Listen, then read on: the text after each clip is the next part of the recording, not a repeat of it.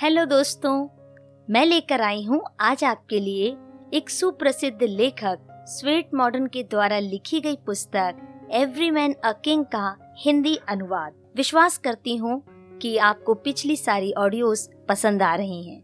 आपके अच्छे कमेंट्स के लिए बहुत बहुत धन्यवाद। तो दोस्तों, आज हम सुनेंगे इसका सोलवा भाग, इच्छा पूर्ति। कई मनुष्य उच्च योग्यता और ज्ञान रखते हैं। किंतु उन्हें कार्य करने की शुरुआत का साहस नहीं होता, क्योंकि उनको इस बात की शिक्षा नहीं दी गई कि वे किस प्रकार अपने अवयवों का उपयोग करके योग्य और विद्वान बन सकते हैं। यद्यपि यह कोई कठिन बात नहीं होती, केवल उन्हें साहस नहीं होता कि वे ऐसे काम शुरू कर दें, जिन्हें करने के वे हर प्रकार से पात्र होते हैं और जिन्हें आरंभ करके वे पूर्ण भी कर सकते हैं। यदि बचपन में समुचित शिक्षा दीक्षा दी जाए तो बहुत कम लोग असफल रहे। जो लोग इस संसार में बड़े बड़े काम करते हैं, उनकी कल्पना शक्ति बहुत प्रगतिशील होती है। वह कल्पना में ही अपनी इच्छाओं की पूर्ति का चित्र खींच सकते हैं और उसे हर दम अपनी दृष्टि के सामने रख सकते हैं। हम उन लोगों की अव्यवहारिकता की बहुत बातें सुनते हैं। जो मात्र काल्पनिक घोड़े दौड़ाते हैं। परंतु विश्व इतिहास की हर महत्वपूर्ण खोज, हर आविष्कार और हर कारनामा ऐसे स्वप्न देखने वालों की आभारी है। ऐसे लोगों का जो घटना से पहले उसकी कल्पना कर सकते थे, जो मानवता की आवश्यकताओं का चित्र अपने मस्तिष्क में खींच सकते थे, जिन लोगों की कल्पना शक्ति निर्बल होती है या होती ही नहीं, जो लोग कल्पना तट पर चित्र खींचने के पात्र नहीं होते। जो लोग अपने आदर्श का केवल धुंधला और मलिन चित्र खींच सकते हैं, वे लोग बड़े कारनामे नहीं दिखाया करते। हमें जिस काम को करने की इच्छा है, उसका अपने मस्तिष्क में काल्पनिक चित्र बनाना और काम की अवधि में इस पूर्ण चित्र को हरदम आँखों के सामने रखना एक वास्तविक शक्ति है। यह एक ऐसा नमूना हमारी आँखों के सामने कर देता है, जिसके इर्द गिर्द हमारे समस्त उच्च उद्देश्य केंद्रित हो जाते हैं। यह शक्ति हमारे जीवन में अनुशासन और शिक्षण उत्पन्न करती है और एक कार्यक्रमानुसार कार्य करने में हमारा पथ प्रदर्शन करती है।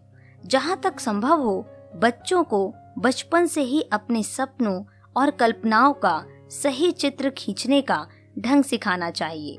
उन्हें बताया जाए कि पहले मस्तिष्क में प्रत्येक वस्तु की रचना का चित्र जगाएँ। उसी प्रकार, जैसे कि एक भवन निर्माता निर्माण आरंभ करने से पहले भवन का चित्र अपने दिमाग में बना लेता है बालकों को उनके अपने विचार अनुसार सुदृढ़ और सुंदर और भव्य हवाई किले बनाने और उनकी कल्पना करने और स्वप्न देखने का साहस उत्पन्न करना चाहिए उसी प्रकार वह युवा होकर कर्म भूमि में अधिक प्रभावशाली कार्य कर सकेंगे।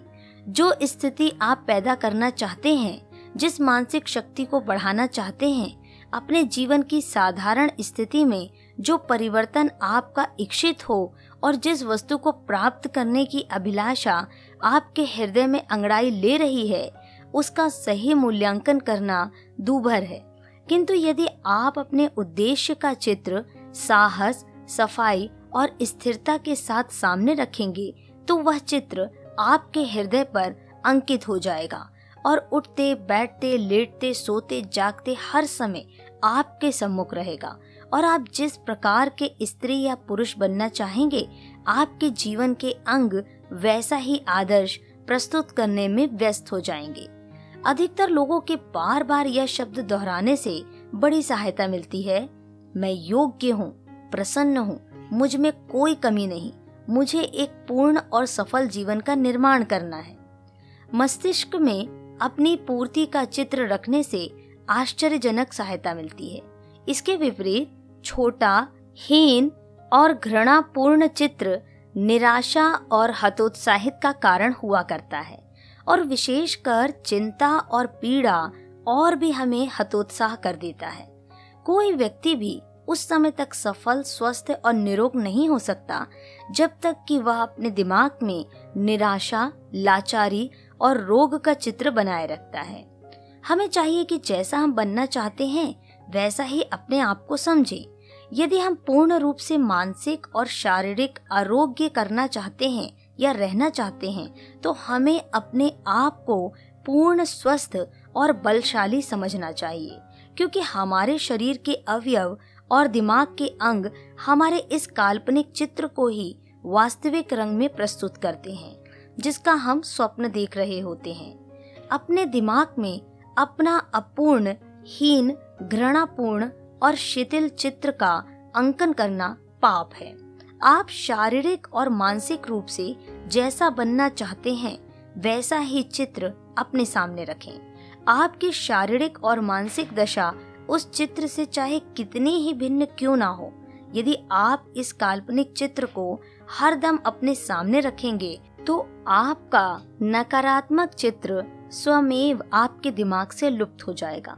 यदि आप अपने शरीर का अपने अंतर सा समझें तो आपको आश्चर्यजनक सहायता मिलेगी, क्योंकि विज्ञान हमें बताता है, शरीर के कम अधिक सभी अवयव समझ बूझ रखते हैं।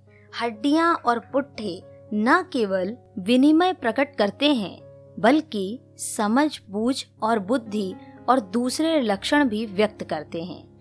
जिस समय, जिस क्षण हम कोई महान कार्य करने का संकल्प करते हैं, उसी समय हमारे आंतरिक अवयव हमारी सहायता करने के लिए दौड़ते हैं और हमारे निश्चय को पूर्ण करने के लिए हमारे सहकारी और सहायक होते हैं। तो दोस्तों, आज की ऑडियो आपको कैसी लगी है, मुझे अपने विचार और अपने सुझाव कमेंट करके ज़रूर बताइए। यदि पसंद आई है तो इसे लाइक करना बिल्कुल ना भूलें। अपने मित्रों के साथ, अपने सहयोगियों के साथ इसे शेयर ज़रूर करें। और अगले भाग में मैं फिर से उपस्थित होंगी। तब तक के लिए सभी को नमस्कार।